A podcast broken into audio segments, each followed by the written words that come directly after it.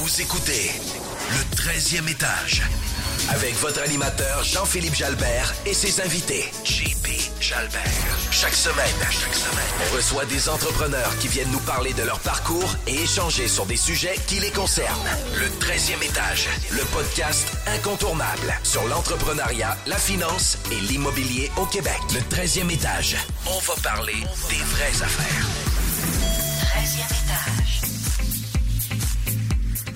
Bienvenue au 13e étage. Je m'appelle Jean-Philippe Jalbert, je suis entrepreneur et développeur immobilier. J'ai l'honneur d'animer encore une fois, pour la dernière fois avec François, euh, Pas ça la dernière fois. La dernière dans fois, dans ce stretch-là. dans cette série-là. je m'appelle François Lamarche et je suis entrepreneur. Et Salut François, comment ça va? ça va très bien. Je suis vraiment content. On a un invité euh, vraiment motivé, pas motivé, motivant aujourd'hui. Je trouve euh, euh, on, va, on va apprendre bien des, belles affaires, je pense, Un en- l'entrepreneuriat. tu sais, Un ça. entrepreneur en En série. série, exact. En fait, on va parler de, de différents sujets. On va parler de soumission dans le secteur public, euh, partenariat, gestion de temps, euh, des ressources humaines en 2021 Oh, les dans, l'in- ressources humaines, ouais. dans la construction puis l'immobilier. Et on parle de ça avec euh, Louis-Philippe Poisson. Comment ça va, Louis-Philippe? Ça va très bien. Bonjour messieurs, content d'être ici. Ça va être, euh, ça va être un podcast intéressant, j'en suis convaincu. Oui. Louis-Philippe, tu es euh, président et co-partenaire de Relief Immobilier, Relief Revêtement, La Boîte C, Chalet Retreat, puis euh, plusieurs autres compagnies aussi qu'on on les nommera pas tous. Euh, je suis vraiment content que tu sois là. On s'est rencontrés en fait sur Facebook dans le COVID, puis on a eu la chance de travailler ensemble aussi sur des projets. Effectivement. Euh, donc, parle-nous un petit peu, pour les gens qui ne connaissent pas, de ton parcours, d'où tu viens, comment tu as commencé dans l'entrepreneuriat? Oui, ben écoute, euh, ça fait quand même un bout aujourd'hui. là, euh, Je regarde ça. Des fois, j'ai l'impression que ça va vite, là, mais euh, ça fait déjà plus de dix ans que je suis entrepreneur. J'ai commencé comme entrepreneur étudiant à l'université là, avec une petite compagnie de peinture étudiante. Puis finalement, ben, ça a quand même grossi plus que je pensais. Puis ça m'a donné surtout la piqûre de, de continuer à faire de l'entrepreneuriat. Puis de fil en aiguille, ben, on a fait ça. J'ai fait ça pendant trois ans. On est monté quand même là, avec une soixantaine de, soixantaine de peintres étudiants à ce moment-là. Puis c'est là que j'ai vraiment trippé à faire ce que je faisais. J'avais un partenaire coach là, à ce moment-là aussi qui, avec qui je travaillais, euh, qui avait des idées de se lancer en affaires. Puis on est parti en toiture. Euh, drôle de milieu, euh, quand des gars qui sont jamais montés sur un toit. Euh, donc, on s'est lancé en toiture. Ça arrive ça de Montréal. Moi, j'étais à Trois-Rivières. Je suis déménagé après mes études. Puis, euh, on a fondé la boîtier à ce moment-là. On avait euh, plein de lueurs d'espoir de changer le milieu de la toiture puis d'amener vraiment une dynamique complètement différente. Là. On sortait de l'université. C'était un peu, peu commun pour des gars d'université de partir d'une compagnie de toiture. Puis ben, maintenant, la boîtier, bientôt 10 ans en affaires. donc, on a vécu des hauts puis des bas, mais c'est sûr que ça a été vraiment intéressant. Là, tout l'apprentissage au travers de cette compagnie de construction-là. Au travers des années de la boîtier, ben, on a développé euh, des sous-catégories. Puis là, c'est là qu'on a développé Relief Revêtement aussi, parce que c'était une offre de service qu'on pouvait offrir. On a continué de développer aussi nos services en toiture. Ça a commencé avec du bardeau d'asphalte résidentiel. On faisait une centaine de maisons au début. Aujourd'hui, c'est 400-500 projets par année. Euh, on fait du secteur, évidemment, résidentiel, mais on fait du commercial, du industriel, du institutionnel. Donc là, ça a vraiment pris une ampleur différente au fil des dernières années. Puis aujourd'hui, on a aussi euh, ajouté l'immobilier, en fait, à ça, parce qu'à force de travailler pour des entrepreneurs, des généraux, des particuliers, des immeubles à revenus, ben nous autres aussi, là, on avait les mains dedans. Fait qu'on s'est dit, là, nous autres, ça serait le fun qu'on en fasse. Puis évidemment, bon, on a vu l'engouement des dernières années pour l'immobilier. Donc, euh, nous aussi, on, avait cet engouement-là. Puis aussi la soif d'apprentissage. Tu sais, on voulait passer à d'autres choses, avoir des nouveaux défis. Au travers de ça, j'ai rencontré des partenaires dans la location de chalets. On a acheté des propriétés locatives. On a développé un site web pour en faire la location. Donc, c'est un peu être intégré verticalement. On essayait de toucher à peu près toutes les facettes. Puis, euh, ben, c'est ce qui a fait qu'aujourd'hui, euh, on a plusieurs compagnies opérantes en même temps, puis qu'on gère ça avec plusieurs partenaires parce qu'évidemment, je suis équipé de toute une équipe pour faire tout ça parce qu'on ne fait pas ça tout seul. C'est clair.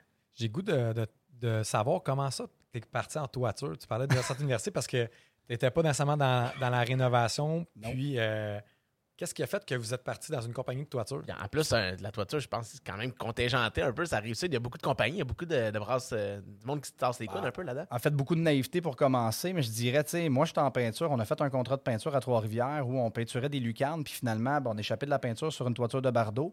Fait qu'il y a un étudiant qui travaillait pour nous, lui, euh, ben, il a décidé de laver la peinture avec un solvant. Fait que tout le bardeau, il a levé avec le solvant. là, ben, a commencé ma recherche d'un couvreur. Et c'est là que je me suis rendu compte que le niveau euh, n'était pas très élevé à ce moment-là. J'en ai rencontré quelques-uns. Heureusement, j'en ai trouvé un bon pour réparer la toiture, mais c'est là que je me suis rendu compte qu'il y en avait beaucoup qui se présentaient pas, se présentaient pas bien, les soumissions n'étaient pas détaillées. Je trouvais qu'au niveau du service à la clientèle, ça laissait à désirer. Puis moi, j'étais fort là-dedans. Je me disais, crime, je serais capable d'offrir un bien meilleur service à la clientèle à mes clients si moi, je les encadrais. Puis, mon client à ce moment-là me le disait, c'est n'importe quoi, les prix sont super chers. Moi, je travaillais des petites jobines, je faisais des jobs de 2-3 000 Là, je voyais des soumissions rentrer de 10, 15, 20 000 Puis, les gars, c'était un torchon, là. Là, je me disais, ça se peut pas, c'est incroyable. Puis les clients, ben, ils recevaient ça, mais il n'y avait pas d'autres options.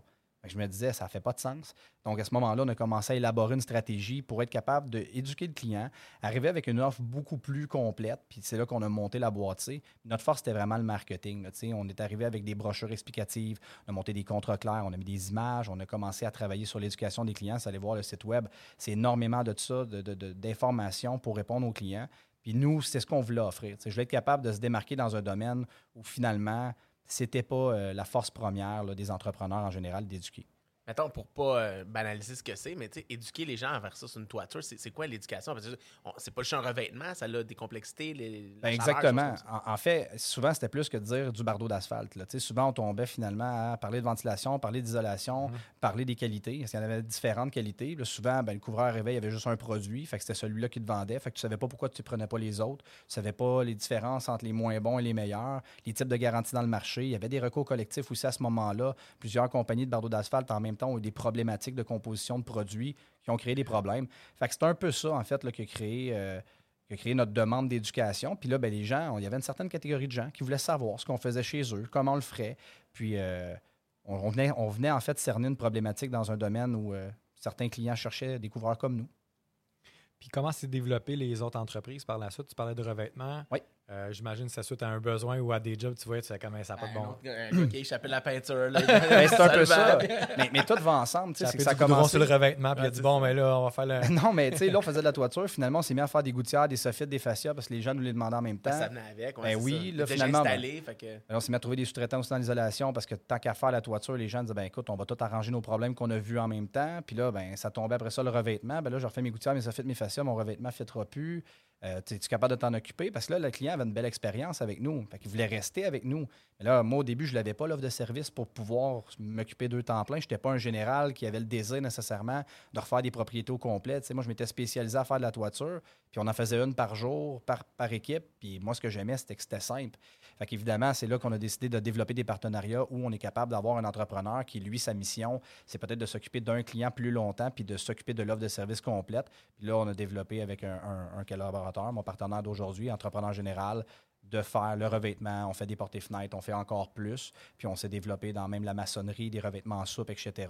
Donc maintenant, euh, c'est un offre fait de que tu peux service rentrer par la toiture, mais finalement faire des fois, c'est l'inverse. Des fois, je rentre par le revêtement puis je fais la toiture. Parfois, je rentre par autre chose complètement. Puis euh, ça arrive que je rentre parce que c'est un immeuble que je vais voir pour l'acheter. Finalement, on ne l'achète pas, mon travail dessus. Il peut arriver de tout, mais en fait, c'est ça. On peut collaborer de plein de façons à trouver. euh, Multitasking. Yeah. Yeah, sir, Exact. yes. Multitask. Multipass. Non, puis je trouve ça intéressant, mais en fait, euh, c'est que tu voyais des besoins dans, dans, dans l'industrie, puis tu te dis, gars, écoute, pourquoi pas euh, expansionner, euh, étendre son offre de service, puis dire, ben, gars, je vais faire un clé en main avec la toiture, le, Exact. le revêtement, puis.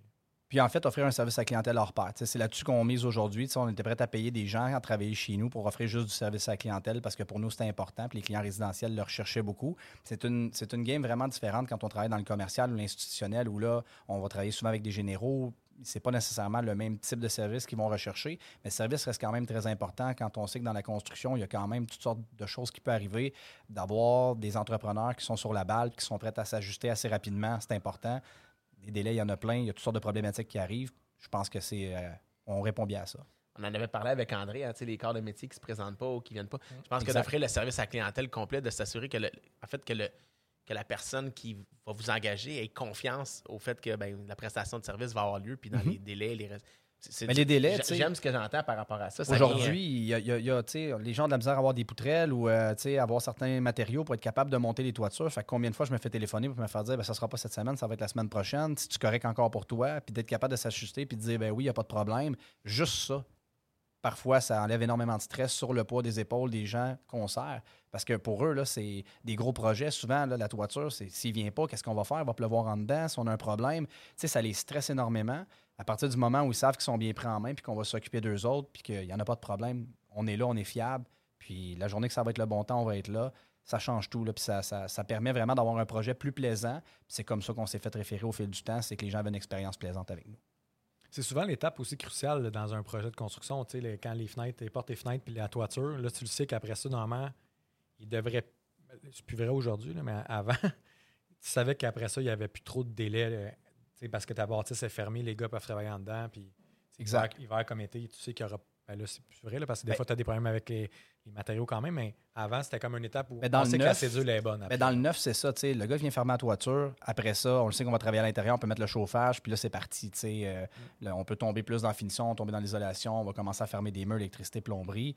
Fait qu'on est, on fait partie du rough encore dans la maison neuve, mais autant dans le service résidentiel ou la rénovation, juste la toiture, quand on la refait, de savoir qu'on est capable de la faire dans la journée, qu'on va avoir une équipe qui va être sharp, qui va être bien habillée, va avoir les bons outils, ça va bien se passer, ça va être sécuritaire.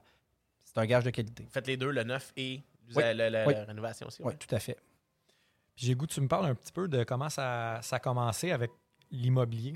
Dans le fond, tu as, commencé. Oui. mais com- comment tu t'es développé? Tu as quand même pas mal d'immeubles pendant le Là, Il y, a de la- il y partenariat. a du solvant qui est tombé, là, il y a des trous, la main peut payer, acheter la maison. Ah, ça, On va en revenir longtemps, celle-là, je pense. Ah, L'immobilier, c'est c'est pas fini. Pour moi, on dirait que ça fait juste commencer. J'ai commencé il y a 10 ans. En fait, j'ai acheté un premier immeuble euh, sur la rive sud à Saint-Hubert parce que j'avais rencontré une fille de Saint-Hubert. Puis pour lui prouver un peu mon amour, euh, je lui ai dit Regarde, je vais partir de Trois-Rivières, je vais venir vivre à Saint-Hubert, mais dans un an. Fait qu'en attendant, je vais acheter un immeuble, ça va pouvoir aller vivre dedans, puis après ça, je vais m'en venir. tu. Fait que ça a commencé comme ça. C'est ma femme aujourd'hui, on a trois enfants. Fait que je pense que j'ai fait un bon move. Euh, j'ai acheté mon premier triplex euh, pour aller vivre dedans. Euh, dans la même année, j'en ai acheté un autre, à Trois-Rivières. Ça, c'était pas. C'était supposé être un flip, c'est devenu un flop. Ça a été la première fois que j'ai mangé beaucoup d'argent, que ça n'a pas bien été, qu'il est arrivé tous les types de problèmes pas possibles avec un immeuble. Puis j'ai décidé de me former à ce moment-là. Et là, c'est là que je suis rentré dans des groupes de formation un peu plus pour, euh, pour aller chercher l'information nécessaire pour devenir meilleur en immobilier parce que je me disais, ça se peut pas que les gens fassent l'immobilier comme moi, je venais de vivre ça, puis qu'ils perdent, perdent autant d'argent que j'en avais perdu avec des mauvaises rénovations, euh, des mauvais choix de locataires, des mauvais emplacements d'immeubles. En fait, j'ai tout choisi ce qu'il fallait pas choisir dans un immeuble, je l'ai fait. Ouais, tu Fait l'as que- fait en même temps, ça En c'est même correct. Ouais, c'est parfait. Fait que t'avais déjà fait ta formation, finalement. Oh, ouais, ouais, en fait, quand je suis arrivé dans la formation, puis j'ai dit aux gens tout ce que j'avais vécu dans le même immeuble, ils m'ont dit euh, T'es fait pour l'immobilier. Si t'as passé au travers de ça, puis t'as encore le goût d'acheter des immeubles, euh, honnêtement. Mais bonne donc, parce que moi, ça m'intéresse de savoir ça un peu. De, on, on- on devance un petit peu les enjeux, mais parle-moi parle donc Ben, de ça un peu. En en fait, c'est un triplex que j'ai acheté à Trois-Rivières, dans un quartier qui était plus défavorisé un petit peu. Euh, C'était un immeuble à ce moment-là, euh, pour moi, qui semblait plein de potentiel, parce qu'il faut dire qu'en 2012, à ce moment-là, quand j'avais fait mon move, euh, je venais d'acheter un triplex à Saint-Hubert pour à peu près trois fois et demi le prix de ce que j'achetais à Trois-Rivières. Que Je me disais, c'est à peu près impossible de perdre de l'argent si je paye trois fois et demi moins cher un, immeuble que je- un immeuble à revenus comme ça. Les revenus semblaient potentiellement très intéressants. J'avais juste peut-être oublié un taux d'inoccupation de 35% mêlé à des rénovations euh, dans un immeuble de 1918 euh, avec des fils d'aluminium, une toiture qui coule. Finalement, à ce moment-là, je ne m'étais pas encore lancé en toiture. Je commençais. Euh, des problèmes de tank à chaude qui brisent partout parce que moi, je m'imaginais que il n'y en aurait pas vraiment de problème. J'achète ça, je peinture, ça va être parfait. Il est arrivé le contraire. Donc, euh, j'ai payé un peu trop cher. J'ai eu des mauvais locataires par la suite. Là. Il y a eu la culture de cannabis, prostitution, nommons les vraies choses, là, telles qu'on a de besoin dans un immeuble. Là, moi, j'ai tout vécu ça. Euh, En que- même temps. Des Ben, beaux pas mal. défis, ça. Aïe, aïe, aïe. en dedans de 12 mois, j'avais signé un locataire pour 5 ans, euh, finalement au troisième étage. C'était un couple de personnes âgées. Ils m'ont fait mettre 10 000 dans le logement, puis ils m'ont dit deux mois après que le médecin leur avait dit que c'était pas bon de monter les marches pour rentrer chez eux. Fait qu'ils sont partis. Ils restaient vides un bout. Il faut dire que les loyers dans ce temps-là, là, je louais des 4,5 rénovés à 399,99 pour ne pas dire 400. Là. Donc, euh, c'est ça. J'ai mangé mes bas. Ça se payait pas. Puis, euh, j'étais loin. J'étais déménagé à Saint-Hubert pour, euh, pour, pour- pour poursuivre. Pour l'amour. pour l'amour. Donc, ça s'est poursuivi pendant un bon deux ans. Puis finalement, avec le partenaire de mon époque, avec qui j'avais parti la toiture, on a décidé de vendre. Lui a dit, bon, moi, j'en rachète plus. Moi, j'ai dit, moi, je vais aller me former. Puis là, j'ai commencé à suivre plusieurs formations qui ont été vraiment bénéfiques. Puis, ben là, dernièrement, dans les dernières années, on a commencé à vraiment utiliser les profits qu'on faisait en construction, puis toutes les connaissances des dix dernières années pour se mettre vraiment dans le domaine. Fait que là, ça a commencé par des immeubles usagés. On commence à faire la construction neuve, évidemment, avec nos licences. Puis là, bon, on développe. Fait qu'on s'est fondé une compagnie. On s'est mis plusieurs partenaires ensemble. Tout le monde a ses tâches. Puis tout le monde a sa formation, puis son goût de l'immobilier différent. Parce qu'il y en a qui aiment ça faire le financement, d'autres la gestion de la construction, d'autres la gestion des locataires. Donc, on a trouvé vraiment un partenariat qui nous permet là, de, d'avoir du plaisir à faire de l'immobilier à tous les jours, puis en plus de faire de la construction, puis tout le reste de ce qu'on fait. Moi, j'en- connais un gars qui fait du neuf euh, sur la rive sud de Montréal présentement. Com- Comment est-ce que c'est euh, de ton côté? Ben, comment est-ce que c'est? J'ai pas autant d'expérience que celui que tu connais qui fait de la construction neuve, ça arrive ça. Qu'on regarde en même temps avec des gros yeux. là. Je sais pas de qui vous parlez. Non, mais blague à part, tu sais, c'est sûr que c'est rempli de surprises. On a eu la chance d'échanger, moi puis JP aussi, une couple de fois. Euh, tu sais, pour moi, c'est de l'apprentissage de tous les jours, mais j'adore ça. Tu sais, en fait, euh, comment ça se passe? Tu sais, c'est sûr que dans un. En même temps qu'il y a un boom immobilier, qu'il y a souvent de la surenchère, que les entrepreneurs sont très prisés, qu'il y a, une difficulté d'avoir de la prix, main-d'œuvre, en plus dans le domaine de la construction Et des On a- matériaux. et des matériaux en même temps, ben, c'est sûr que ça, ça fait plusieurs défis, mais en même temps, c'est ce qui fait que c'était attrayant, c'est ce qui fait que la situation actuelle existe. Donc, euh, je pense que sachant ça d'avance, ben, tu prévois tes deadlines en fonction, tu prévois euh, ton projet en fonction. Une fois que sur papier que ça fait du sens, bien évidemment, tu essaies d'attacher mieux tes affaires. Tu sais qu'il va arriver des délais, il va arriver des problématiques. Ça reste encore super intéressant. Nous, on le fait par passion. On est des entrepreneurs dans l'âme. Je me rends compte qu'à chaque fois que je prends trois jours de congé, la seule affaire que je fais, c'est que j'ai hâte de recommencer puis de faire des nouveaux projets. Donc, comment ça va? Ça, c'est pas facile. Les gens s'imaginent que c'est facile, ça ne l'est pas. Est-ce que c'est passionnant vraiment? Est-ce que je le referais toujours? tu sais? Je serais à la même place ou j'irais plus loin ou j'essaierais juste d'en faire plus. tu sais? Fait que oui, ça va bien quand même.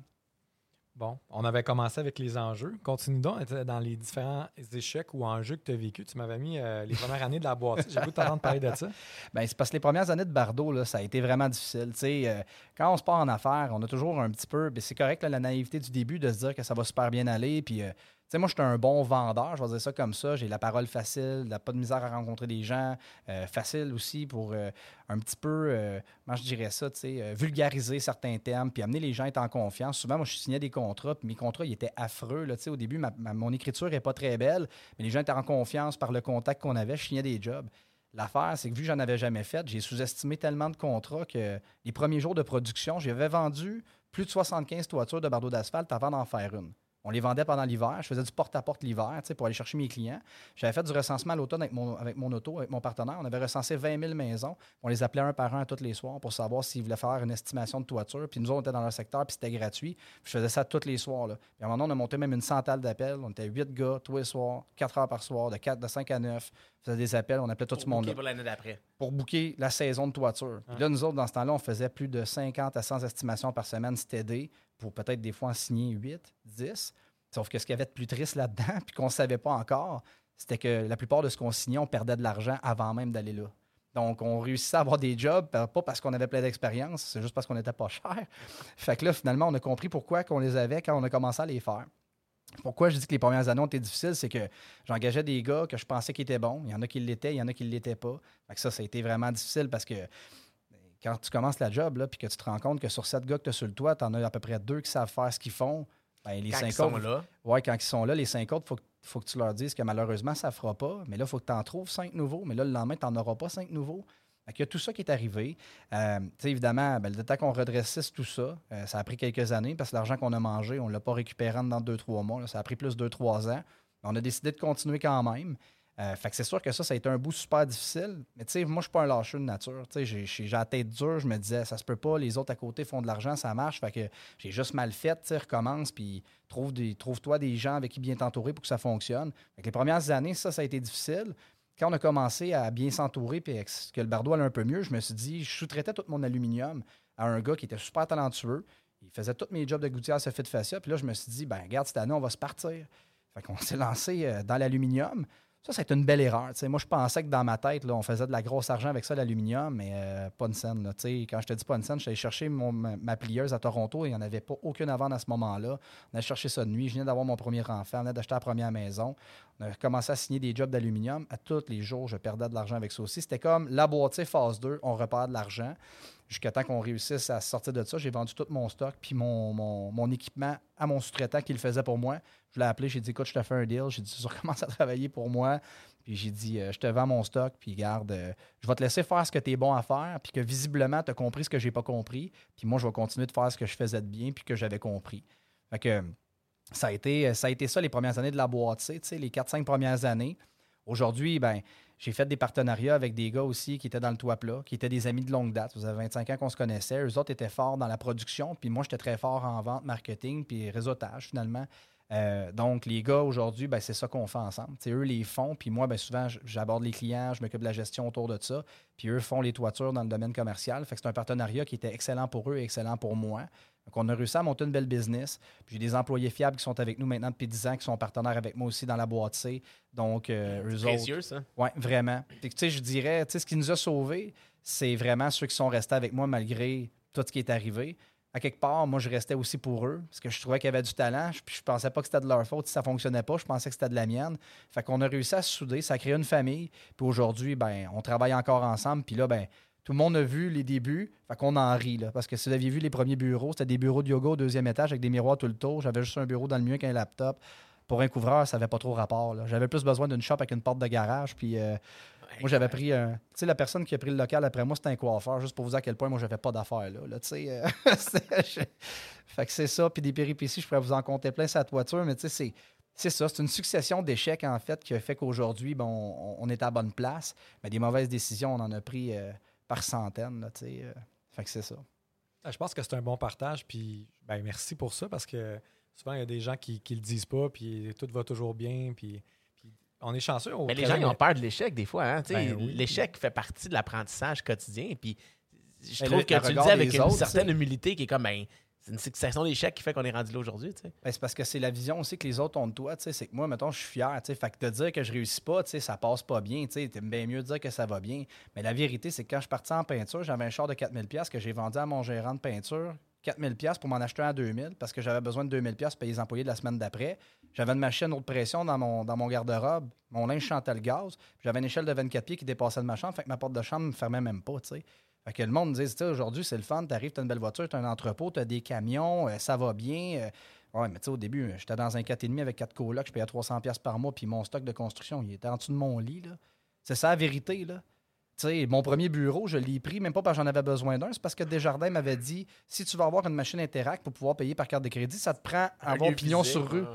Fait que je me suis cherché un bureau pas cher avec pignon sur rue pour avoir une machine Interact qui finalement me coûtait des frais de carte de crédit de 3 3,5% dans les contrats où je faisais pas d'argent. C'était merveilleux. Donc, euh, C'était l'origine du Square. Hein? Non, mais c'est ça. incroyable que tu parles de ça parce que, tu sais, souvent les gens voient juste le résultat, tu sais. On avait Patrice Ménard dans, dans Ouais. les autres épisodes, puis il nous parlait qu'au début, il, il, il hustlait au début, puis il n'y avait, il y avait pas de bureau, il y avait pas, c'était pas ce que c'était aujourd'hui. non, mais on tu travaillait sais, extrêmement dur. là. Exactement. Fait que, c'est la même chose. Puis je suis content qu'il y ait des gens qui viennent nous parler de ça. Puis on est quand même chanceux parce qu'il y a beaucoup d'entrepreneurs qui nous parlent de leurs ben, enjeux, échecs, des, des, Oui. des- des non-réussites qui les ont amenés où ils sont. Puis tous ceux qu'on reçoit, c'est des gens à succès, des gens qui réussissent bien. C'est- ça fait que le parcours, justement, ben, c'est pas un chemin tranquille qui va toujours en haut, puis ça va donc bien bien, puis c'est donc bien facile. Ben, c'est plutôt le contraire, en fait. C'est souvent, on fait cette comparaison-là en entrepreneuriat, là, mais tu sais, tu sais que ça risque d'être. un- Pas une- je veux pas dire que c'est des journées de marde, mais souvent, c'est le meilleur nageur dans la marde qui va gagner la course. Parce que dans le fond, c'est ça qu'on fait. On règle des problèmes à journée longue à partir de 5-6 heures le matin.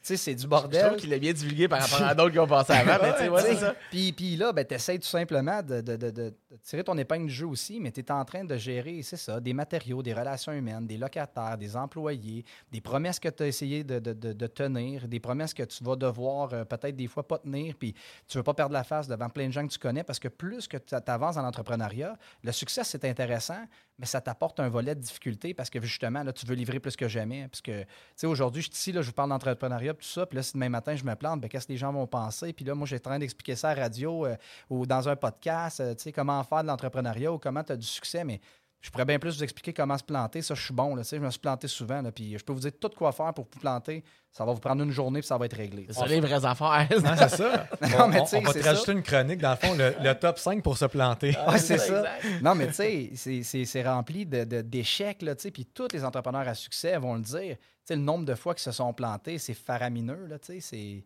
c'est ça.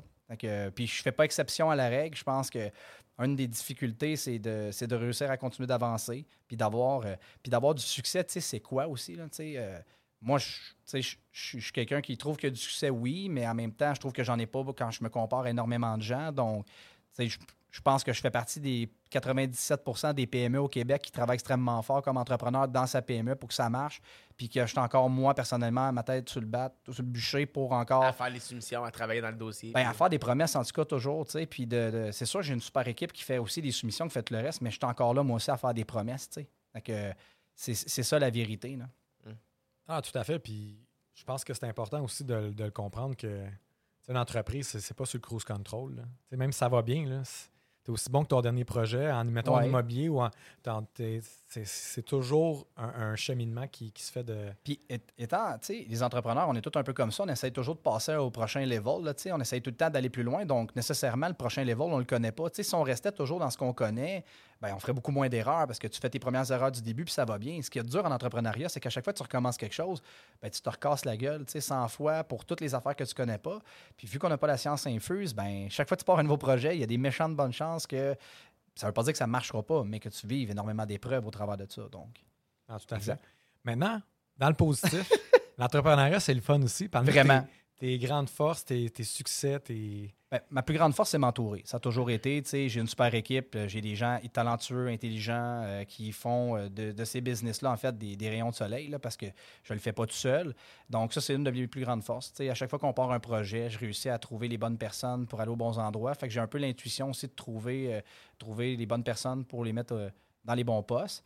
Sinon, tu sais, mes plus grandes forces, c'est sûr que le fait que j'ai pas de difficulté à, interagir avec les gens, puis à avancer, puis à demander. Tu sais, souvent, je le vois comme ça, tu sais, en immobilier, je me demandais comment les gens faisaient, puis là, je leur demande, puis souvent, ils me le disent, puis je trouve ça tellement niaiseux de ne pas l'avoir demandé avant. Tu sais, je me dis, ben, t'aurais dû demander comment ils faisaient. Moi, je me disais, il me le dira pas, tu sais, puis s'il me le dit, je vais être dans ses jambes. Pas du tout. Tu sais, les gens, euh, je pense qu'il y a des moments dans une carrière où on est là aussi pour donner des coups de main, où on veut euh, que les autres réussissent aussi. Puis je trouve que les plus grands entrepreneurs, justement, c'est ceux-là. Là, c'est ceux, qui partagent parce qu'ils sont ailleurs, eux autres, dans leur mindset, dans leur façon de voir la vie, de partager le quotidien. En fait, eux autres, que moi, quand je m'inspire de eux, je me rends compte que ce qu'ils veulent, c'est qu'il y ait plus d'entrepreneurs, puis plus de gens qui partent des projets, puis qu'il y ait justement cette volonté, puis cette vibe-là là, de, créer, là, puis de.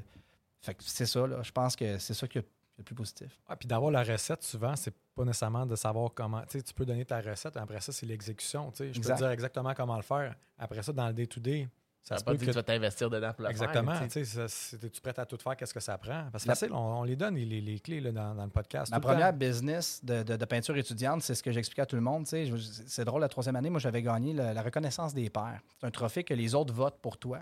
Puis ça m'a fait super chaud au cœur. Puis j'avais dit à donné aux gens, on était sans franchisés à faire ce que je faisais. Puis moi, j'avais été le premier trois années d'affilée. Puis on était tous partis avec la même recette.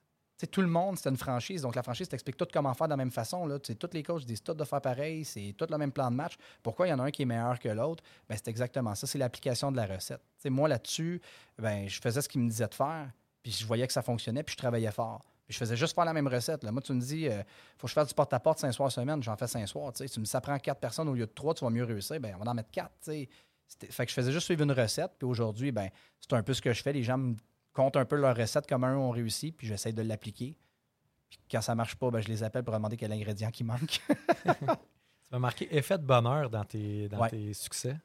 Ben, en fait, euh, c'est- qu'à un moment donné, euh, quand je travaillais en toiture, on a eu une année où on a eu moins de plaisir. Je vais dire ça comme ça. euh, c'était- on n'était vraiment pas sur le bonheur. là. On était à travailler, à faire des toitures. Puis dans le fond, c'était un peu comme si on travaillait juste pour faire de l'argent. Puis là, je me suis dit, ça marche pas. L'entrepreneuriat, ce n'est pas que faire de l'argent. Sinon, là, là, on, s'en va de nulle part là, avec ça. Puis moi, j'avais dit, tu sais, j'avais dit à toute mon équipe, là, là, dans le fond, à partir de demain, là, ça va être comme l'effet bonheur. là, on va rentrer ici en se disant, on va avoir du plaisir, puis on le fait parce qu'on on veut avoir du plaisir. Si vous n'avez pas de plaisir, partez, tu sais. Puis allez où est-ce que vous allez être heureux dans la vie, parce que visiblement, ici, vous ne l'êtes pas, ou en tout cas, vous ne dégagez pas le bonheur. Puis moi, je ne le dégagerai pas non plus, le bonheur. Donc, on va travailler là-dessus, le bonheur. Puis à partir de ce moment-là, ça a baissé de 8 crans. Tout le monde était plus heureux. Tout le monde s'est mis à aimer ce qu'il faisait, puis à travailler dans ce sens-là. Euh, donc aujourd'hui, quand je fais quelque chose, j'essaie de toujours garder ça en arrière de ma tête. Ça me rend-tu heureux de faire ça ou je le fais pourquoi? Parce que si tu le fais juste pour l'argent, puis je ne me le cache pas, je l'ai déjà fait juste pour l'argent, puis c'est une super mauvaise décision. C'était la décision la plus triste de ma vie que de partir quelque chose pour parce que je me disais, ça, ça va être payant. Ça, je vais faire ça, ça va être payant. Si c'est juste parce que ça va être payant, il y a une affaire qui est sûre, tu vas lâcher. Parce qu'à un moment donné, l'argent, elle sert à rien. parce que tu es malheureux. Tu n'as même pas le goût de rien faire avec l'argent parce que tu es malheureux. Fait que tu fais pas le bien, tu te fais pas de bien, tu n'es pas en train de faire du bien à personne, tu n'es pas en train de créer quelque chose d'intéressant non plus pour les autres parce que les autres le voient que tu fais ça juste pour ça. Fait que tu n'es pas en train de transposer non plus ni un rêve, ni une passion, tu n'es pas en train de, rien faire. Donc, c'est un peu là où moi, ça fait peut-être trois ans déjà, ouais. Trois ans, on a dit là, à partir d'aujourd'hui, euh, on va travailler sur le bonheur, on s'arrange pour avoir du fun parce que. L'effet bonheur, j'aime Ouais. ça. Oui, exactement. On va la reprendre, ça. C'est- l'effet Moneyball, tu sais. Billy Bean qui dit la dernière fois, c'est la dernière fois que je me suis juré de jamais prendre une décision pour l'argent, tu sais. Ouais. Puis c'est réel pour vrai. Là. Oui, mais mon dernier partenaire que j'ai dans, dans Relief euh, Revêtement avec qui je suis parti, euh, au début, il m'a fait une proposition qui ne m'intéressait pas. Puis j'ai dit, ça ne me rendra pas heureux. tu sais. Puis je pense pas que toi non plus. Fait que j'ai dit, pense à un autre projet, puis euh, reviens-moi, puis ça va me faire super plaisir de le regarder. Mais tu sais, j'ai dit, moi, je fais plus. Tu sais, il me dit, ah, ça va être payant. Je dis, ouais, mais je le fais plus pour l'argent. Fait que j'ai dit, tu sais, mon temps est trop précieux pour que je le fasse juste pour ça. Fait que faisons quelque chose qui nous fait plaisir. C'est quoi ton why? Pourquoi tu as décidé de partir de tous ces business-là? Ben, tu sais, c'est drôle, hein, parce que je me le repose à chaque année. Les why ils peuvent changer aussi. Tu sais, il y en a qui sont plus profonds que d'autres. Euh, tu sais, évidemment, quand j'étais jeune, puis aujourd'hui, avec trois enfants, mes why ils ont, ils ont été modifiés au fil du temps, évidemment. Euh, D'un, tu sais, moi, je suis, un hyperactif. C'est drôle, on en a vu, on en a parlé sur le banc, on Ouais. en voit dans les podcasts et j'en parle. Mais tu sais, je sais que je suis hyperactif depuis toujours. Donc, pour moi, faire de l'entrepreneuriat, c'est naturel. C'est la seule place où je peux vraiment canaliser mon énergie, où je suis vraiment capable d'être authentique aussi, où j'ai l'impression que toutes les mêmes bébites que moi sont à la même place. Puis c'est mon crew, là. Tu sais, on se ressemble. Puis peux, tu peux laisser courir l'hamster, il n'y a pas de problème Ouais, dans ce monde-là. ouais, puis quand tu dis des niaiseries, puis des fois ça a de l'air fou, le monde font comme on le fait, tu sais, puis, euh, puis ce monde-là le font pour vrai. Ça, c'est ça, fou. Puis souvent, mes chums me disent la même affaire. Fait que, il dit, fait que là, le Philippe, s'il a eu l'idée, il dit, ça va être dangereux parce que ça s'en vient, il va le faire, là. Fait que moi, c'est pour ça. Euh, mon why, euh, aujourd'hui, c'est ma famille beaucoup. Puis en même temps, c'est... euh, je voulais comme laisser ma marque, je pense, au fil du temps. Je pense que je n'ai pas encore trouvé mon dernier projet qui va laisser ma marque. Mais tu sais, tantôt, on a parlé un peu d'argent. Tu sais, ça, ça va servir à ça, tu à bâtir des projets, puis à laisser aussi quelque chose à la communauté, laisser quelque chose peut-être à mes enfants, créer une genre de peut-être dynastie à quelque part où, où eux vont possiblement être capables de s'autofinancer leur prochain rêve à travers ce qu'on va avoir bâti. Fait que l'immobilier, la construction, ben, tu sais, je sais pas, moi, s'il y en a une qui veut jouer du violon, puis elle dit, moi, dans tu sais, ce qui fait triper, c'est vraiment le violon, on va tout faire pour que ça fonctionne, puis on va essayer si les autres croient pas en leur rêve, tu sais, des fois, c'est difficile de se financer soit avec la banque ou prêteur privé, peu importe. Si nous autres, on est capable de le faire pour faire vivre les rêves peut-être de nos enfants, des cousins, des cousines, puis des autres autour, puis possiblement peut-être de d'autres gens, ben, ça servira à ça. Fait que, je me dis ce que je bâtis là, même si moi, j'en profite pas à 100% je vais laisser à d'autres qui vont en profiter aussi. Puis, c'est de créer des opportunités dans, dans divers domaines pour des gens passionnés. Moi, je, me, je rêve peut-être dans 30-40 ans d'être assis dans un conseil de famille, puis d'écouter les idées des plus jeunes, peut-être de mes, petits-enfants, puis de les aider à se décoller, puis de dire, ben grand-papa va être là, puis parfois on le fait. Un Puis héritage. C'est quoi, ouais, c'est quoi vous voulez faire, puis comment qu'on le fait. Ouais. Je vais prendre mon expérience, puis celle des membres autour de la table qui ont le goût d'être là, puis qui tripent, chacun dans leur domaine, dans leur expertise, puis on pousse quelque chose avec ça, puis on le fait. LP il va être là, il dit Je peux pas te dire comment le faire, mais je peux te dire en Christie comment pas le faire, par exemple. ben, tu sais, c'est d'essayer de créer quelque non, chose qui va. J'aimais j'aimais le mot, tu as dit dynastie, tu sais, c'est. Ouais. Ben, j'avais quand même lu. gros, c'est. Moi, moi, ça rimait avec fiducie tantôt quand je Ouais, pensais mais- à nos non, anciennes mais c'est choses. Mais, mais dynastie. euh, Ouais, ben, j'avais lu La dynastie des Rockefeller quand j'étais très jeune, qui est un livre de 500 pages, mais fort intéressant, tu sais, de comment eux autres ils ont monté. le- Bon, il y, a- y a toutes sortes. de- a, L'histoire, bon, elle est rocambolesque un peu, c'est pas, pas nécessairement le chemin que je voulais utiliser, mais, mais de voir quand même ce que ce qu'une famille sur plusieurs générations, où on est capable d'aller, où l'effort de plusieurs, tu sais, souvent, on en parle même en, en immobilier, tu fais pas de l'argent en 90 jours, tu sais, c'est une vie, mais imaginez sur 2, 3, 4 vies, tu sais, sur 2, 3, 4 générations, si tout le monde, un peu, on est capable de transmettre ces valeurs-là, puis on est capable de les amener là, moi, je vais avoir fait mon bout de chemin, tu sais, puis je voulais être un des premiers, en fait, dans ma famille à le faire. Moi, mon père a un peu commencé avec moi en m'aidant à acheter mon premier triplex, tu sais, en embarquant avec moi là-dedans. Il est dans mes folies, je trouve, à quelque part. en- Puis, puis mon père est un entrepreneur, tu sais, puis je trouve que de pouvoir peut-être transmettre ça aussi à mes, à mes enfants, puis à leurs enfants, ça me fait triper. Ça, j'allais dire. J'espère que tes filles vont écouter le podcast et dire, hey, papa, on en a des projets, puis ça s'en vient. Là. Ben, Ils sont peut-être jeunes encore un peu aujourd'hui. Oui, ils sont mais- jeunes, ils ont 0,5 ans. Fait qu'évidemment, ils sont un peu jeunes, mais souvent, j'ai quand même la même réflexion quand je discute avec eux autres. Souvent, on le voit, là, moi, les gens disent, ah, ben là, ils sont un peu jeunes, c'est ça. Je suis comme, qu'ils l'essayent, le pic qui va arriver, c'est quoi, ça marchera pas? C'est pas si grave, là, euh, c'est ça. J'essaie de pas mettre de limites là-dessus, puis j'espère qu'ils en auront pas, ou en tout cas, du moins, euh, j'espère que ça va les permettre de, de croître, de rêver. Moi, je me sens euh, chanceux aujourd'hui d'avoir les opportunités que j'ai, de rencontrer les gens que je rencontre, puis développer ce que je développe. Fait que j'espère leur permettre ça aussi, puis qu'ils le fassent aussi eux-mêmes, qu'ils réussissent à le construire. Mais si je suis capable de faire un pont au lieu de bâtir un mur, ça sera déjà ça de plus. Ah, puis c'est super intéressant ce que tu dis. Ça me fait penser à Alain Lagacé qu'on a reçu qui développe du terrain, qui avait un mentor qui était la communauté juive, puis lui avait dit euh, à quel point, on, on le sait, là, la plupart des gens le savent, les Juifs sont très très forts sur l'assurance et sur l'héritage en immobilier. Donc, eux bâtissent ça sur des générations, pl- plusieurs générations. euh, puis ce sont probablement eux qui appartiennent le plus de terrain et de bâtisses euh, à Montréal là, et de loin. là. Euh, puis c'est un peu ce que ça me faisait penser à ça. Puis je trouvais ça Ouais. quand même. euh, on a beaucoup à apprendre de eux sur, euh, sur cet aspect-là, de, la famille, de, de laisser. Parce qu'eux, ils travaillent toute leur vie pour laisser. Pour puis, puis- c'est la, la- Puis, la- balle de neige descend comme ça. on parle de- des de- Juifs, mais tu sais, j'avais des histoires où moi, mon père était en restauration étant plus jeune, puis il a vu, tu sais, il y avait une famille de Grecs qui travaillait dans un restaurant comme plongeur au début, puis être cuisinier, puis au bout de 10 ans, à un moment donné, le propriétaire a voulu vendre, puis sa famille qui a racheté, il a levé la main le plongeur, puis il a dit, nous autres, à tous les jours, ramenait le salaire, puis il le mettait dans un pot au milieu. Toute la famille met l'argent dans le pot au milieu. Puis à un moment donné, on va acheter un restaurant, puis c'est le plus vieux qui a eu le restaurant. Puis là, ils ont tous travaillé la famille dans le restaurant. Puis quand ils ont eu cet argent, en ont acheté un deuxième, puis un troisième, puis un quatrième. Puis ça, c'est très inspirant, parce que tu te rends compte que de travailler en équipe, c'est ce qui fait que tu vas plus loin. C'est à ce moment-là que moi, j'ai décidé d'avoir des partenariats. Moi, je préférais avoir 25% de quelque chose que 100% de rien pantoute. Puis c'est là où j'ai décidé que j'avais tellement de faiblesses que j'avais besoin de gens beaucoup plus brillants que moi pour combler ça. Puis là, je me disais, mais tu sais, tout seul, je peux même pas les engager. Je sais même pas sur quoi je vais les noter. Je comprends même pas ce qu'ils comprennent. Fait qu'à ce moment-là, je me suis dit, il faut que je sois partenaire avec eux autres. Puis eux verront à ces, à ces défis-là dans les entreprises qu'on aura ensemble. Puis eux, ben, je me dis, ils doivent se dire la même chose de leur côté. Fait que quand je présente des projets, j'en fais à peu près aucun tout seul. Ça ne m'intéresse pas de faire d'entrepreneuriat tout seul. Au même titre que faire de l'argent ou devenir riche, c'est plate quand tu es tout seul.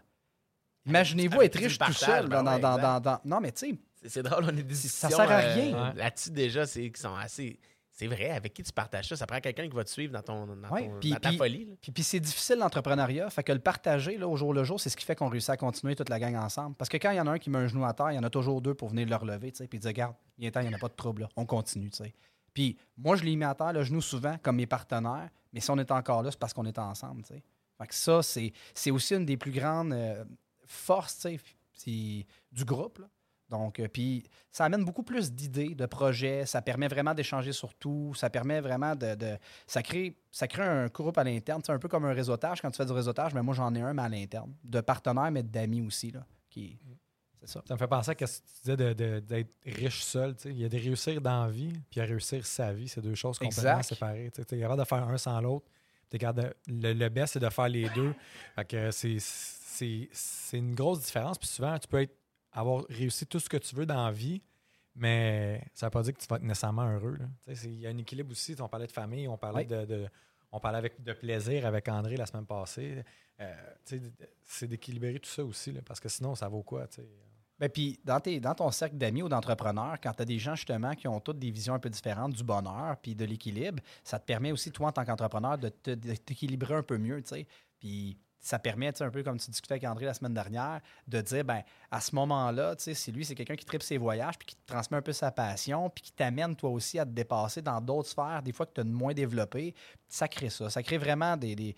Fait que ton why, si j'en reviens à ta première question, Ouais. quand on défile, le why a changé à chaque année. Tu sais, aujourd'hui, je travaille pour le moment présent, pour en profiter avec mes enfants maintenant.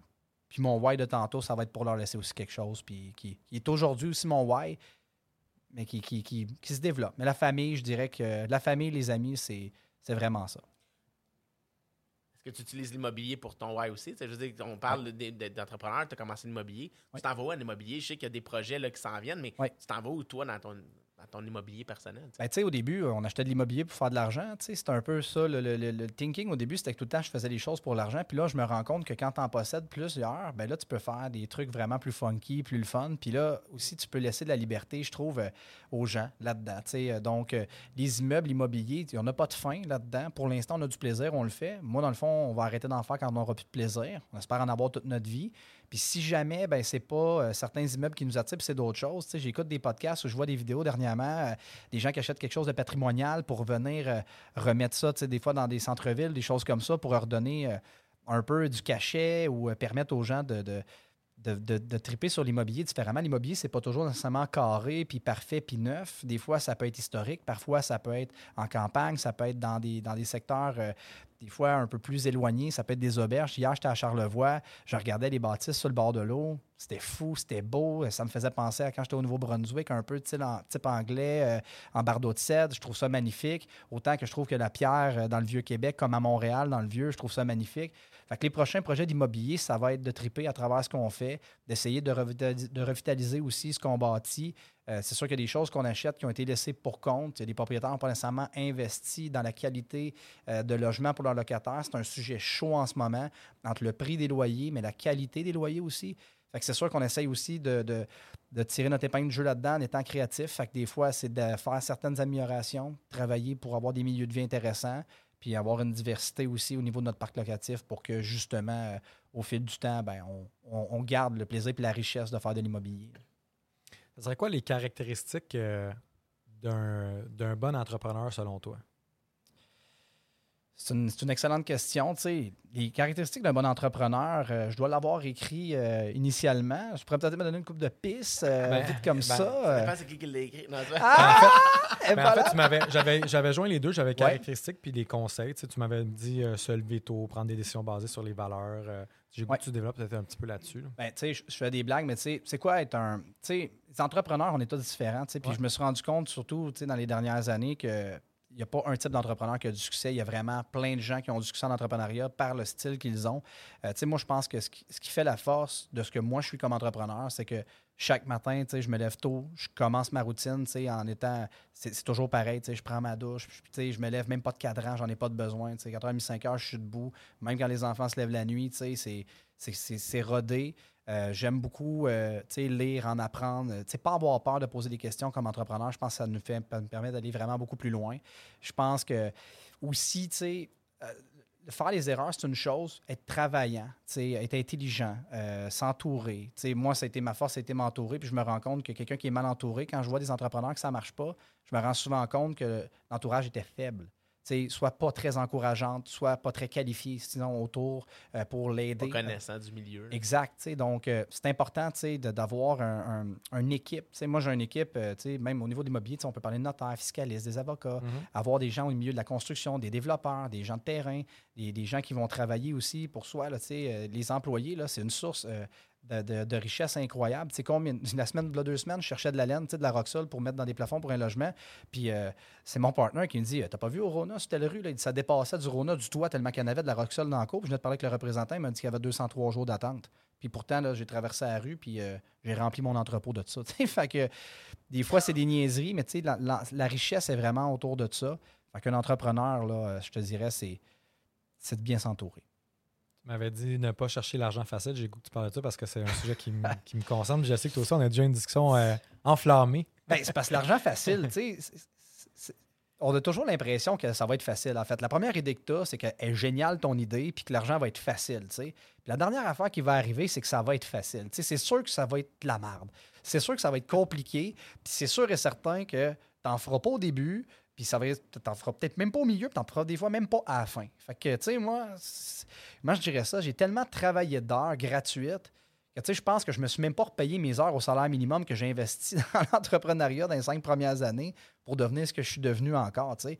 J'ai eu des rapports d'impôts que je regardais, là, puis il n'y avait pas cinq chiffres dessus, là. Fait que, puis j'étais plus étudiant, Fait que, tu sais, le monde, des fois, sont comme, travailler 4000 heures, ça doit être payant être entrepreneur pas tant que ça. Euh, tu cherches encore. Euh, ça dépend. Ah, des, ça dépend, il y en avait pas mal dans ce temps-là. Puis je pouvais te donner les pourquoi que ça dépend que ça marchait pas. Mais tu sais, on parle d'argent facile, elle devient plus facile à partir du moment où c'est pas ton seul objectif. à partir du moment où tu veux vraiment répondre à un besoin, à partir du moment où ta raison pour laquelle tu le fais euh, est, noble, un peu plus, tout à coup, les gens adhèrent à ça. Moi, ce que je me suis rendu compte, c'est que les gens ont le goût de participer à quelque chose qui, les, qui, vient les toucher, qui ont les valeurs pour ça. Puis j'espère trouver des projets, même dans mon futur, où même mes valeurs vont être encore plus là. Puis tu sais, souvent, on, parle même de. J'aurais le goût de faire des conférences en entrepreneuriat dans des écoles secondaires. Je trouve que les jeunes, tu sais, c'est là que c'est le temps des, des leur dire Hey, est entrepreneur, là, il n'est pas écrit là, dans l'orientation ici au secondaire, là, mais c'est, ça peut être ta job aussi dans la vie, ça peut être le fun.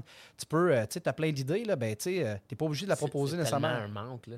Ah, C'est tellement un manque à cette époque-là de, de Ben- pouvoir allumer cette fibre entrepreneuriale-là au- au- auprès des jeunes. Moi, je trouve que la finance au secondaire, tu sais, si on parle pas de rapport d'impôt, on parle pas des crédits rotatifs, on parle pas des cartes de crédit, on parle pas des marges de crédit, on parle pas d'hypothèque, on parle pas non plus d'entrepreneuriat, on parle pas de développement des affaires. Tu sais, on dit finis ton, finis ton école, finis ta scolarité, puis après ça, avec ton diplôme, tu vas te trouver une bonne job. tu sais. Puis là, tu peux aller voir même l'orienteur, il y a 2000 jobs là-dedans, là, fait que laquelle tu aimerais faire? Puis là, toi, tu as 16 ans ou 15 ans ou 14 ans. Tu sais, Aucune Je sais pas, j'en ai aucune, Aucune idée. idée. Tu te connais même pas, tu es encore en train de te chercher, puis là, tu cherches une job en plus. Le métier que tu vas faire plus vieux, tu sais, ça fait pas de sens. tu sais. Fait que je trouve que l'entrepreneuriat, de un, c'est que l'entrepreneuriat, c'est large. Tu sais, que tu vas pouvoir faire ce que tu veux. Puis je trouve qu'il faut faire la promotion de ça parce que les entrepreneurs, c'est une bébite qui euh, gagne à être, à être connue, tu sais, puis qui permet euh, de créer justement beaucoup de choses qui n'existaient pas. Puis c'est en général créé par des entrepreneurs. Des gens qui ont, qui ont, qui ont du front, qui n'ont pas peur, qui s'investissent, qui investissent temps, amour et argent là-dedans. Puis on peut parler aussi de tous les gens qui sont autour des entrepreneurs. là. Tu sais, moi, ma famille, puis tout le monde autour de moi, ça les prend aussi là, pour être capable de faire ce que je fais là. Moi, pendant que je suis ici, ben, j'ai- des gens qui travaillent extrêmement fort dans les entreprises qu'on a créées. J'ai une femme qui s'occupe de mes enfants en ce moment, puis qui fait, tu sais, fait que ça, l'équipe, puis tout ça, ben, c'est ça que c'est. Fait qu'il faut en parler. Une phrase qu'il a dit tantôt d'être, en fait 25% propriétaire d'un projet au lieu Ouais. d'être 100% de zéro d'aucun projet. Si les jeunes pouvaient apprendre ça aussi au niveau, de venir comprendre que tu n'es pas, tout seul à faire face à tout ça. C'est, sûr qu'il y a des choses qui sont. On a eu souvent cette discussion-là. Ouais, puis, on en a parlé à plusieurs reprises d'éducation financière, puis on en a parlé Ouais. ensemble aussi. Où. Je trouve que moi aussi, je trouve que c'est déficient. Puis, puis de l'autre côté, je trouve que on, on en parlait avec Patrice qui disait que lui trouve qu'il y a beaucoup de plus de plus de jeunes qui sont éduqués puis qui s'informent justement de la finance. De, Ouais. Puis on l'a vu dernièrement, entre autres, sur le ban immobilier, où il y a deux, trois jeunes, là, 20 ans, 19 ans, hey, euh, j'ai goût de venir faire du shadow, je vais être là gratis, je veux comprendre, je veux voir que ça- Moi, je trouve ça vraiment inspirant. Puis si on peut amener, puis le podcast, c'est un peu ça, si on peut amener les jeunes à s'intéresser à l'immobilier, j'en ai qui m'écrivent aussi en privé. Euh, hey, tu peux-tu me donner deux, trois Q, tout ça, parce que l'immobilier non plus, il n'y a pas un, un- Tu peux aller faire des certificats en gestion, mais ça ne va pas Ouais. te dire comment investir. Il n'y a pas un certificat en comment investir en immobilier au Québec. Ça il y Non, puis- de données propres à, à chaque domaine que. Tu sais, tantôt, on parlait même de RH et tout ça. là. Tu sais, je me rappelle d'être dans un cours de ressources humaines à l'université, tu sais, puis une business en même temps, puis j'étais comme, euh, il y a 20 ans, ce que tu me racontes, puis ce que je vis aujourd'hui, là, on était ailleurs. Il y a de la pratique. Hein? Oui, puis, puis la vérité, c'est que, tu un employé, la journée où tu vis un conflit avec, tu n'ouvres pas tes livres, là. Tu sais, c'est la relation humaine. Là, tu es en train, il y a quelque chose qui fonctionne pas, puis il faut que, faut que tu uses, tu sais, justement, là, de, de- de bon sens. Il faut que tu travailles dans le sens où ce que, euh, tu veux que les choses fonctionnent pour tout le monde. Tu veux créer des win-win, tu, regardes des situations pour que, en fait, tu améliores le sort de tout le monde. L'entrepreneuriat, c'est ça, là. Puis c'est pas, pas que dans les livres, c'est pas qu'à l'école, mais c'est surtout que l'expérience qu'on a, c'est à peu près une des choses qui est la moins transmissible. Ça, ça se perd. Quand un être humain là, qui, qui- qui se ramasse à, 80-90 puis finalement part de vieillesse, là, cette expérience-là, on la perd. Elle est partie. Si on était capable de la garder, si on était capable de s'en servir de cette expérience-là, puis de la transmettre, ça serait tellement riche. Fait que si on est capable d'en faire un petit bout, ben juste justement en l'expliquant, en disant ce qu'on fait, déjà, quelque part, on va avoir laissé là, une partie de, une partie de cette richesse-là, surtout si les gens sont capables de l'utiliser puis de grandir à partir de ce moment-là. Au lieu de partir dans le bas de l'échelle, ben, pardon, au milieu, m'a donné un petit coup de main. tu vas aller un petit peu plus loin que moi avant. m'a donné une petite poussée pour qu'il avance un peu plus vite. Moi, je suis arrivé jusque-là, puis les enfants, c'est un peu ce qu'on essaie de faire avec eux autres. Là. On essaie toujours que nos enfants soient meilleurs que ce qu'on a été, là, ou ce qu'on est en ce moment. Là. C'est ça.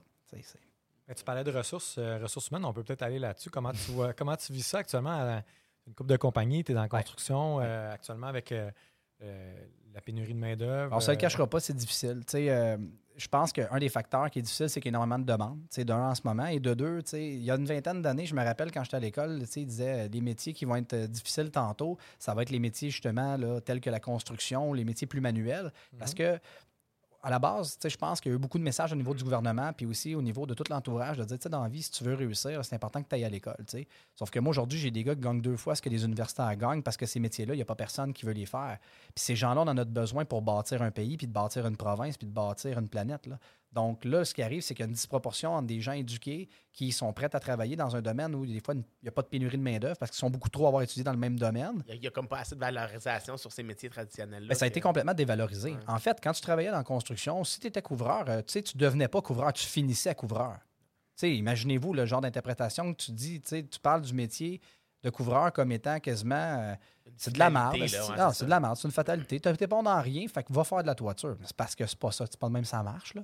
Puis, tu sais, les plombiers, les électriciens, les gars de gypse, tout ça, vous le savez. Là, Tu on en a besoin, les bons constructeurs de demain, les gars de rough. les- Tu sais, ces gens-là qui bâtissent au jour le jour, à la sueur de leur front, à l'aide de leurs bras, leur dos, leurs jambes. Je veux dire, ils s'usent aussi pour la société pour créer quelque chose. Eux autres aussi en ont des valeurs. Eux autres aussi en ont des rêves. Eux autres aussi sont fiers. Combien d'employés là, que quand moi je me prenais avec eux autres, là, puis ils sortaient avec leurs enfants, là, ça c'est papa qui a fait ce toit-là, ça c'est papa qui a travaillé ici, ça c'est papa qui a fait ça.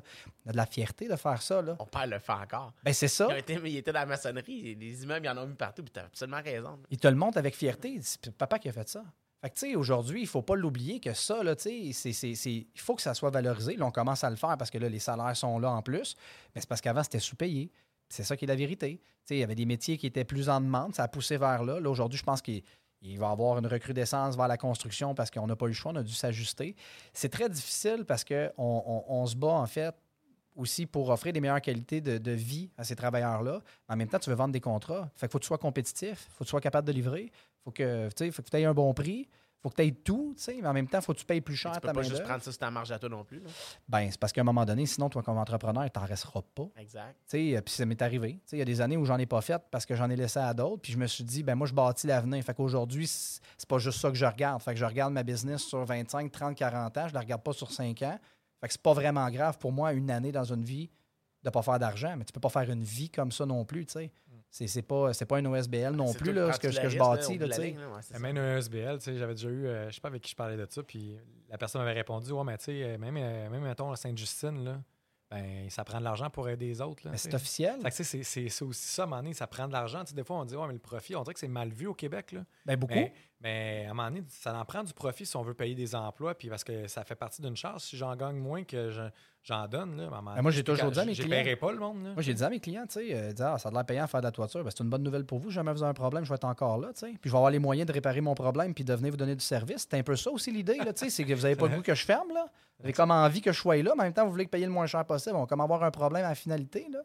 Tu sais, fait que, tu sais, à un moment donné, les gens veulent négocier. Je leur dis, ben, vous pourrez négocier le salaire avec mes gars ça vous intéresse. Si eux veulent baisser leur salaire, on peut regarder ça, tu sais. Évidemment, quand on parle comme ça, ça n'a comme pas de bon sens de dire ça, mais c'est un peu ça. Il faut travailler sur plusieurs fronts en même temps. Je pense que sais, faut pas non plus se plaindre. là. On, est, on est vraiment satisfait de ce qu'on fait, puis on est heureux, puis on, on- est fiers. Mais en ce moment, les enjeux d'une pénurie de main-d'œuvre dans la construction, ça a des enjeux euh, sur le prix en ce moment de, de- faire les travaux qu'on fait. Et on a souvent quand même en arrière-pensée qu'on se dit à un moment donné, on va atteindre une limite. Parce que des gens qui n'ont pas nécessairement une progression des salaires aussi grande que ce qu'on vit en construction nécessairement en ce moment. Fait qu'on se dit, ces gens-là aussi, ils s'en achètent des propriétés. C'est eux autres qui génèrent aussi le marché dans lequel on est. Donc, euh, on se pose souvent cette question-là, à savoir, euh, est-ce qu'on est en train de créer une disparité? Est-ce que est-ce qu'il y a une classe en ce moment qui n'est pas en train de réussir à atteindre la même chose que, que certaines autres classes? là, on va le dire comme ça. C'est officiel. C'est un problème qui, qui est très complexe, en fait, actuellement. Parce que je pense qu'il y a une question aussi de.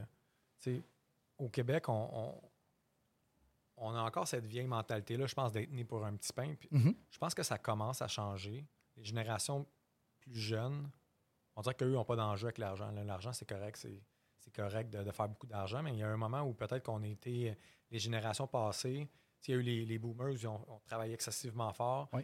Avant, c'était plus une mentalité euh, moins d'entrepreneurs, peut-être, ou du moins de façon différente. Puis je pense que ça a resté un peu, ou encore, on a encore des problèmes de. Il faut de- juste de- pas oublier non plus de ce qu'on vient. euh, je veux dire, moi, je regarde ma famille, là, mes, mes, mes grands-parents, arrière-grands-parents, il y en a beaucoup là-dedans. Ça a été des fermiers, des bûcherons. Ça a travaillé dans des métiers euh, très, très durs. Puis, euh, c'était pas, euh, c'était pas très payant. tu sais. Mes parents, ça va être une En des fait, premières générations. C'était quasiment pour survivre. Oui. Tu sais, je veux dire, moi, je regarde mes parents, ça va être une première génération de boomers, tu sais, qui vont laisser quelque chose à leurs enfants, puis qui ont réussi à se bâtir un certain patrimoine. Tu sais, s'acheter une maison, puis te dire qu'elle a pris de la valeur, puis qu'elle vaut plus que ce que je vais dépenser avant de mourir, ou que euh, ça n'existait pas, ça, avant ça, là. Tu sais, les- les- les- fait que on a l'impression que ça fait longtemps qu'on est dans le système dans lequel on est, mais quand on le regarde globalement, c'est un système qui, est en place depuis très peu de temps. Le système du Québec, les impôts tels qu'on le connaît, le, capitalisme tel qu'on le connaît aujourd'hui, la, subdivision des richesses telles qu'on les connaît aujourd'hui, ça fait pas mille ans que ça existe. Donc, c'est un peu ça aussi. On s'adapte à quelque chose qui, en ce moment, prend de l'ampleur, mais euh, j'espère sincèrement que qu'un équilibre quand même naturel va se faire pour permettre à tout le monde là, de, de- de profiter de cette euh, croissance qu'on vit en ce moment qui est très intéressante. Parlant d'équilibre, Oui. ça m'amène à mon prochain sujet.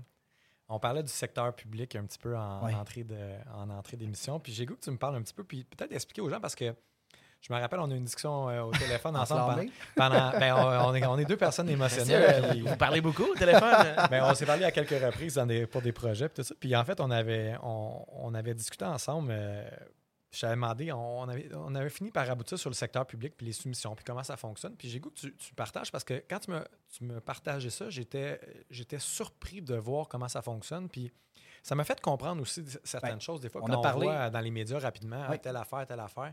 Puis j'ai goût que tu me parles de ça, puis ça va, je pense que ça va être super bon pour les Ouais, gens. ben, on aussi. parlait de logement à, à 400-500 000 piastres, du logement. Tu me disais, ça n'a pas de bon sens. Tu sais, moi, je réussis à bâtir pour euh, le tiers ou la moitié de ce prix-là.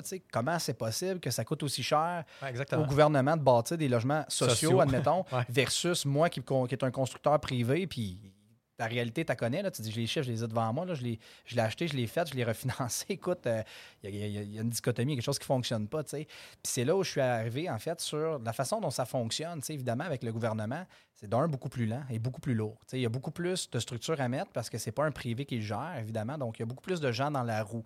En partant, si on ajoute beaucoup de gens dans la roue, ça coûte plus cher. Ça, c'est la première chose. La deuxième, c'est qu'évidemment, pour les entrepreneurs spécialisés comme les généraux, il faut, euh, il faut attacher ça d'une façon où ça va être quand même rentable pour nous de travailler dans ces projets-là. On parlait un petit peu avant l'émission, c'est que pour nous, comme entrepreneurs spécialisés, si je m'attaque juste au domaine de la toiture, si je vais travailler sur une propriété publique ou sur un gros projet, en partant, je vais avoir une retenue de 10% qui peut durer de 12 à 24 mois, que je n'ai pas dans mes poches, que je vais devoir financer un peu le projet, je vais dire ça comme ça. Même si mon travail est final, moi, je ne serai pas payé tant que la banque n'aura pas fait les derniers déboursés. Donc, moi, je dois protéger cette, cette somme-là. Donc, il faut que je me mette un petit peu plus de profit là, tu sais, pour m'assurer de payer soit les intérêts si je les paye qu'une marge ou mon fonds de roulement que je n'ai pas. Un coût d'opportunité de cet argent-là que je ne Pour possède maintenir pas. ton niveau minimum que toi, tu veux avoir. Oui, là. parce que moi, je vais devoir payer tout le monde. Je vais payer les matériaux, je vais payer mes, je vais payer mes employés, je vais payer mon bureau, je vais tout payer ce que j'ai mis en arrière. À 100 là, pas à À 90 cent- non, c'est ça, à 100 Deuxièmement, tu sais, juste dans le processus de soumission, souvent, il est beaucoup plus complexe. On va, on, va, on va arriver avec un processus de soumission au lieu que ce soit un appel téléphonique comme plusieurs clients, puis une prise de mesure, puis finalement, on fait le travail. J'ai 100 pages de devis à lire, j'ai plein de clauses, il va falloir que ça soit mis en temps de temps, sinon il peut y avoir des pénalités, j'ai pas le droit de rajouter des extras. Euh, souvent, les systèmes sont plus complexes, sont plus padés parce qu'on travaille pour le gouvernement, fait qu'il faut mettre quelque chose de plus, de mieux que ce que des fois on va utiliser au privé, des systèmes plus économiques, je vais appeler, qui n'ont pas nécessairement des durées de vie plus longues, mais qui ont été montés par des architectes, qui ont été revisés pour s'assurer vraiment qu'on a des normes plus élevées. Donc, on ne bâtit pas de la même façon, on ne construit pas de la même façon. Puis c'est sûr que si tous les corps de métier font ce que je vous dis là, ben, on arrive avec des projets qui coûtent le double. Donc, nécessairement, euh, comment on peut rendre ça plus léger? Je n'ai pas nécessairement la solution aujourd'hui, mais c'est sûr que dans le processus, puis dans la façon dont on fait les choses, euh, c'est quelque chose qui est plus lourd, c'est une machine qui est plus lourde. Euh, même parfois, on va penser au niveau des assurances, que ça va prendre, au niveau de la sécurité, ce qui va être demandé. Ça va être souvent plus que les normes standards, admettons, de la CNESST, ou ça va être plus que euh, ce qu'on aurait demandé sur un projet standard privé. Des fois, l'emplacement aussi. Euh, tu sais, j'ai vu souvent des projets sur lesquels on a travaillé qui étaient dans des endroits plus complexes. Euh, si on parle de centre-ville de Montréal, ben, c'est sûr que c'est pas la même chose que si on est en train de travailler sur un édifice tout seul sur un terrain vacant quasiment de Varennes où euh, je peux mettre tous mes équipements là. Donc, évidemment, travailler, attacher tout ça pour des entrepreneurs, c'est plus risqué, c'est plus long, c'est plus compliqué. Ça prend souvent même du monde dans des bureaux pour le gérer. là. Tu ne peux pas être un petit entrepreneur puis te lancer là. Ils vont te demander des états financiers, ils vont te demander de t'assurer que tu sais, tu vas être là, tu vas avoir une pérennité, de donner les mêmes garanties. Souvent, même comme entrepreneur, ces garanties-là, il faut que tu sois euh, certifié, Ouais. caution, attestation. Mais tu sais, moi, comme entrepreneur, il y a 10 ans, je ne pouvais pas le faire. J'étais trop petit, j'étais trop nouveau, j'avais pas assez d'années de fête, j'avais pas assez d'expérience, j'avais pas assez d'attestation. Aujourd'hui, on le fait, mais le fait que je sois rendu là, puis tout ce qu'ils me demandent coûte plus cher. Donc, nécessairement, ça donne une certaine sécurité. Il faut comprendre qu'il vient qu'un coût. Et euh, nécessairement, ben, on en vient à ça. Là. Des, des prix, parfois, on voit ça dans le journal, puis on se dit ça n'a pas de bon sens. Ben, On s'enflamme tout, mais je te trouve tellement calme par rapport à ça. J'aime la façon que, tu nous le présentes, puis tu es comme, regardez, c'est juste normal, puis voici la façon de faire, puis arrêtez de vous enflammer. C'est comme, Ben, c'est c'est- normal, mais je pense qu'il y a des- peut-être des améliorations aussi de- du côté clair politi- qu'il y a de côté l'amélioration. politique. c'est sûr de- qu'on peut. C'est sûr qu'on peut. Là, quand on passe du on simple au peut double, revirer le bateau de bord comme ça? Je pense que c'est ça prendrait beaucoup de consultations, puis arriver à un consensus, puis dire, ben voici comment on le ferait, mais tu sais, il doit y avoir de quoi à faire, mais je- ben, tu sais, je fais on pas de- aurait dit que tu m'as comme convaincu. Ben, je fais pas de politique, puis je dis pas que c'est ça, puis c'est tout. C'est juste que ce que je dis, c'est qu'en ce moment, ce qui arrive, c'est le résultat de décisions qui ont été prises auparavant. Si aujourd'hui, on est obligé de mettre 100 pages pour faire soumissionner un entrepreneur, pour faire une toiture, c'est qu'il doit y avoir des lacunes dans le passé qui font qu'aujourd'hui, on est obligé de mettre 100 pages. Sinon, ben, peut-être la ville, elle se fait avoir. Puis finalement, ben, peut-être que ça coûtait le même prix avant, ça coûtait cher, mais c'est parce qu'ils se faisaient avoir. Là, aujourd'hui, ils veulent tout se patcher, sauf que nous autres aussi. Tu sais, fait qu'à un moment donné, dans même, puis les gros projets, c'est la même chose. Les entrepreneurs, ils veulent pas manger le peu d'argent des fois qu'ils vont faire. Tu sais, c'est pas vrai qu'on fait toujours des sommes faramineuses sur chacun des projets. Des fois, quand il te reste un 5, un 8% sur une job, puis que ça va pas si bien que ça, puis tu manges une semaine d'ouvrage, puis ton 5% tu l'as mangé, tu fais quoi? Tu es allé travailler un mois gratuit? Tu tu veux pas vivre ça en tant qu'entrepreneur non plus. Il y a combien de business en ce moment avec la hausse des matériaux qui ont soumissionné à prix fixe, qui sont en train de se battre avec la ville ou avec, euh, avec des organismes privés? Ils disent non, non, on a un contrat, tu vas le faire à ce prix-là, puis c'est tout, même si le bois a doublé, même si l'acier a doublé. OK, mais c'est parce que moi, je mange l'argent. Ouais, mais ça, c'est ton problème. Ben, c'est ça. Mais si c'est mon problème, je vais coter en fonction. Puis quand on voit ça aujourd'hui, ben, c'est sûr qu'on se protège. C'est sûr qu'on essaie de faire en sorte de, de, de, de, se pader pour pas vivre ce, ce type de situation-là. Parce que ça, c'est un enjeu qui est réel. Puis on n'en parlera pas, mais sais, l'entrepreneur qui n'en fait pas d'argent, on va juste parler de celui qui en fait, puis ça, c'est terrible, ça, d'avoir fait de l'argent de même. Mais celui qui a mangé ses bas, celui qui a fermé parce qu'il n'a pas été payé, celui qui a travaillé pendant deux ans, attendre son 10% puis finalement, il n'arrête pas de trouver des déficiences, puis des petits cossins, puis des fois, euh, je l'ai vu, là, des entrepreneurs qui font de la finition, là, des armoires de cuisine, des choses comme ça, puis jusqu'à la finalité, là, des fois, sont 48 mois sans se faire payer. Ça n'a aucun sens. Là. Eux autres, ils soutiennent ça. Fait que c'est sûr que le prochain d'après qui a entendu cette histoire-là, ben, du moins, on va rajouter un peu d'argent pour être sûr que ça ne m'arrive pas, parce que là, mon argent, je ne l'aurais peut-être pas. C'est ça la vérité. C'est incroyable. Ou je vais l'avoir dans tellement longtemps que je vais, je vais faire en fonction d'eux. Puis avant que ton pipeline soit rendu là pour que tu roules tout le temps à 4 ans en arrière, on s'entend que. Ben, c'est ce qui est plus là. difficile aussi quand tu tombes dans ces gros contrats-là, c'est de- d'avoir, de, tu laisses ton profit souvent et un peu plus euh, là sur la table. Fait que nous autres, là, on le vit, on le vit là, tu sais, ça fait, je te dirais, quelques années qu'on fait du plus gros.